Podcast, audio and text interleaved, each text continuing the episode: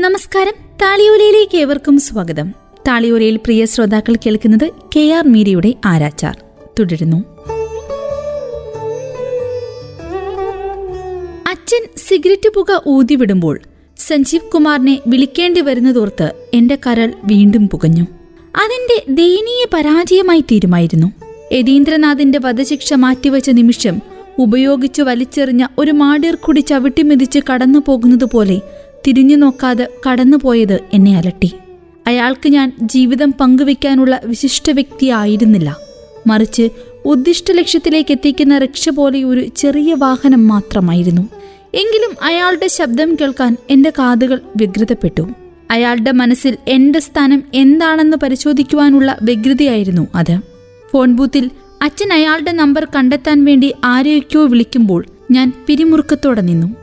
വല്ലാത്തൊരു കയർക്കുടുക്കിലാണ് കഴുത്തെന്ന ചിന്ത എന്നെ കൂടുതൽ ദുർബലയാക്കി.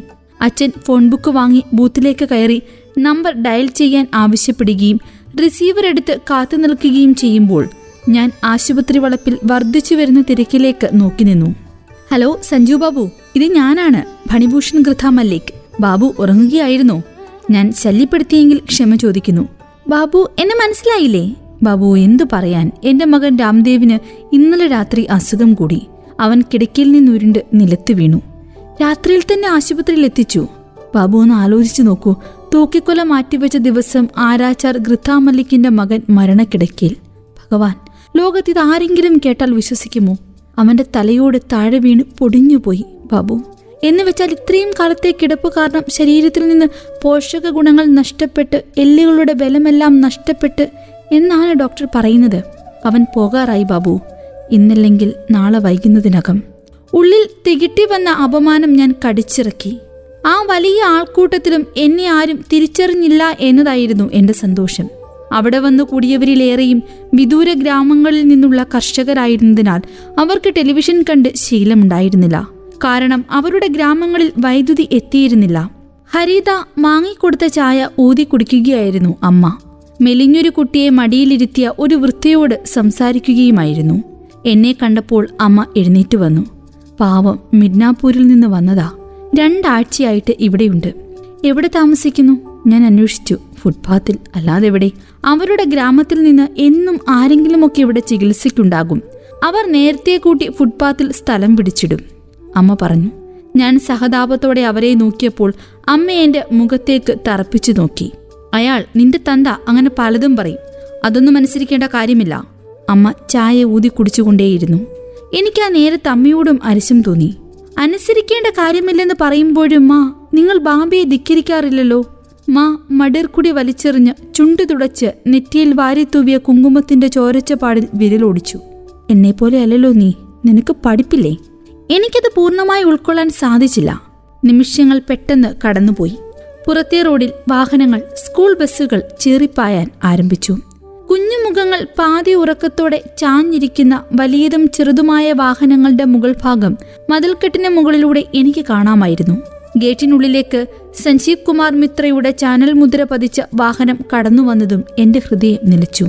വാഹനത്തിൽ നിന്ന് പുറത്തേക്കിറങ്ങുന്ന അയാൾ നേരെ എന്റെ മുന്നിലെത്തുമെന്നും ആർദ്രമായ കണ്ണുകളോടെയും സ്നേഹം വടിയുന്ന പുഞ്ചിരിയോടെയും എന്നെ നോക്കുമെന്നും ഞാൻ ആഗ്രഹിച്ചു.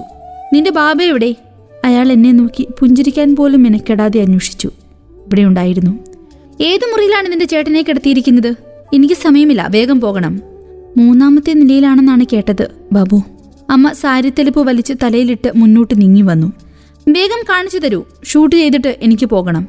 ഞാൻ എന്തു വേണമെന്നറിയാതെ അയാളെ നോക്കി. അയാൾ അപ്പോൾ ക്യാമറാമാനോട് എന്തോ പറയുന്ന തിരക്കിലായിരുന്നു. എമർജൻസി ഒ പി വഴി അകത്ത് കയറി വിവിധ ഡോക്ടർമാരെ കാണാനുള്ള ഷീറ്റെടുക്കാൻ ക്യൂ നിൽക്കുന്നവരുടെ അഴുകിയ ഗന്ധം പരന്ന ഹാളിലൂടെ ഞങ്ങൾ മുകളിലേക്കുള്ള ലിഫ്റ്റിന്റെ ബട്ടൺ അമർത്തി കാത്തുനിന്നു അപ്പോഴും സഞ്ജീവ് കുമാർ മിത്ര എന്നെ നോക്കുകയോ എന്നോട് മാത്രമായി എന്തെങ്കിലും സംസാരിക്കുകയോ ചെയ്തില്ല. S S K M hospital. എന്താണ് ഈ എസ് എസ് കെ എം? അയാൾ ക്യാമറാമാനോടായി ചോദിച്ചു. ക്യാമറമാൻ കൈമലർത്തിയപ്പോൾ ഞാൻ സഞ്ജീവ് കുമാർ മിത്രയെ നേരിട്ടു. പണ്ഡിതിന്റെ പേര് പി ജി ഹോസ്പിറ്റൽ എന്നായിരുന്നു. പ്രസിഡൻസി ജനറൽ ഹോസ്പിറ്റൽ പിന്നീടത് സേഡ് സുക്ലാൽ കർണാനി മെമ്മോറിയൽ ഹോസ്പിറ്റൽ എന്ന് മാറ്റി. ആരാണ് ഈ സേഡ് സുക്ലാൽ കർണാനി? എനിക്കറിയില്ല. എന്താണ് ഈ ആശുപത്രിയുമായി അദ്ദേഹത്തിനുള്ള ബന്ധം? അതും എനിക്കറിയില്ല. ഞാൻ പറഞ്ഞു. സഞ്ജീവ് കുമാർ മിത്ര അതിന് മറുപടി പറയാതെ ലിഫ്റ്റിനകം ശ്രദ്ധിച്ച് നിരീക്ഷിച്ചു. ലിഫ്റ്റിൽ നിന്നും ഇറങ്ങി ഐ സിയു തേടി ഭിത്തികളിലും നിലത്തുമൊക്കെ തുപ്പലിന്റെയും കപത്തിന്റെയും പാടുകളുള്ള ഇടനാഴിയിലൂടെ ആഞ്ഞു നടക്കുമ്പോഴും അയാൾ എന്നെ ശ്രദ്ധിച്ചതേയില്ല. എന്റെ ശരീരത്തിൽ വള്ളിച്ചെടികൾ ചുറ്റിപ്പിണയുന്നതുപോലെയും ഹൃദയത്തിൽ ചുവന്ന ചുണ്ടുകൾ വിടർത്തി ആരോ ദംഷ്ടകൾ ആഴ്ത്തുന്നതുപോലെയും അനുഭവപ്പെട്ടു. രാമദ കിടന്നത് ഒരു തുരുമ്പ് പിടിച്ച കട്ടിലായിരുന്നു മുഖത്ത് ഓക്സിജൻ മാസ്ക് വെച്ചിരുന്നെങ്കിലും കണ്ണുകൾ പാതി മാത്രമേ അടഞ്ഞിരുന്നുള്ളൂ. തലയിൽ നെറ്റിവരെ ചുറ്റിക്കെട്ടിയ വെളുത്ത തുണിയിൽ ചോരയുടെ പാടുകൾ തെളിഞ്ഞു കണ്ടു. അദ്ദേഹത്തെ കണ്ടതും ഞാൻ വിങ്ങിപ്പൊട്ടി. അപ്പോൾ അതുലിന്റെ ക്യാമറ എന്റെ നേരെ വായ്പിളർത്തി ഇവിടെ ഷൂട്ട് ചെയ്യാൻ പാടില്ല. ഒരു നേഴ്സ് ഓടി വന്നു. ചെന്ന് കേസ് കൊടുക്ക്. ഒരു മയവുമില്ലാതെ സഞ്ജീവ് കുമാർ മിത്ര അവരോട് പറഞ്ഞു. ആ വിരിപ്പെടുത്തു മാറ്റ്. അയാൾ എന്നോട് ആജ്ഞാപിച്ചു. ഞാൻ വിസമ്മത ഭാവത്തിൽ തലയാട്ടി. അത് കാണിക്കാതിരിക്കുന്നതാണ് നല്ലത്. നോക്കു മേഡം എന്താണ് വേണ്ടതെന്ന് എനിക്കറിയാം. ആ വിരിപ്പ് മാറ്റാൻ പറഞ്ഞാൽ മാറ്റിത്തരണം. അയാൾ ക്ഷോഭത്തോടെ പറഞ്ഞു. നേരം വെളുക്കും മുമ്പേ വിളിച്ചുണർത്തി വരുത്തിയിട്ട് എന്നെ പഠിപ്പിക്കാൻ വരുന്നു. ഞാൻ ഞെട്ടിത്തെറിച്ചുപോയി. അപ്പോൾ അയാൾ തന്നെ ആ വിരിപ്പ് വലിച്ചെടുത്തു മാറ്റി. അതിനുള്ളിൽ ഒരു പച്ച തുണി കൊണ്ട് അരക്കെട്ട് മറിച്ച നിലയിൽ രാമുദ കിടക്കുകയായിരുന്നു. അദ്ദേഹത്തിന്റെ പൂർണമായും ഛേദിക്കപ്പെട്ട വലതു കൈയും മുട്ടിനു മുകളിൽ കടിച്ചു പറിച്ചതുപോലെ വികൃതമായ കുറ്റിയായി തീർന്ന ഇടത് കൈയും ഞാൻ ആദ്യമായി അടുത്തു കണ്ടു. അരമൂടിയ തോർത്തിനു താഴെ ഒന്നുമുണ്ടായിരുന്നില്ല. ക്യാമറ ആർത്തിയോടെ കട്ടിലിലേക്ക് ചാടി വീണ് അരയറ്റം നാവ് നീട്ടിയ കാളിയെപ്പോലെ രാമുദായുടെ ശരീരം നക്കിത്തൂർത്തി നല്ല ഉയരവും വെളുത്ത ശരീരവും യൗവനവും ആരോഗ്യവും ഉണ്ടായിരുന്ന കാലത്തെ രാമുദായെ ഞാൻ ഓർത്തെടുക്കാൻ ശ്രമിച്ചു. ഞാൻ നിറഞ്ഞ കണ്ണുകളോടെയും വിങ്ങലോടെയും പിൻവാങ്ങാൻ തുടങ്ങുമ്പോൾ സഞ്ജീവ് കുമാർ മിത്ര എന്നെ നോക്കി പുഞ്ചിരിച്ചു. താളിയോല ഇവിടെ പൂർണമാകുന്നു. തുടരാം അടുത്ത അധ്യായത്തിൽ.